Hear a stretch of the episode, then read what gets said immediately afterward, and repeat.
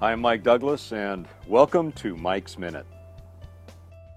Aside from making ourselves feel good, what's the point in serving others? What's the point in clearing weeds that will grow back again, or painting out graffiti that will inevitably come back, or sacrificing time to build things for others when our own projects go unfinished?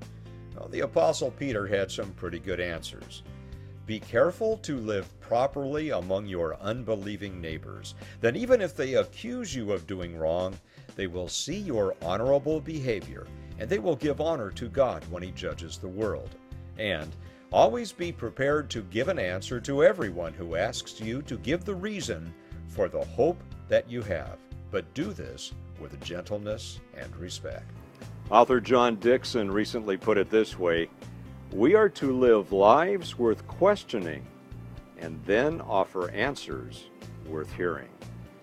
As we go out and serve, let's be prepared to answer the question Why are you doing this?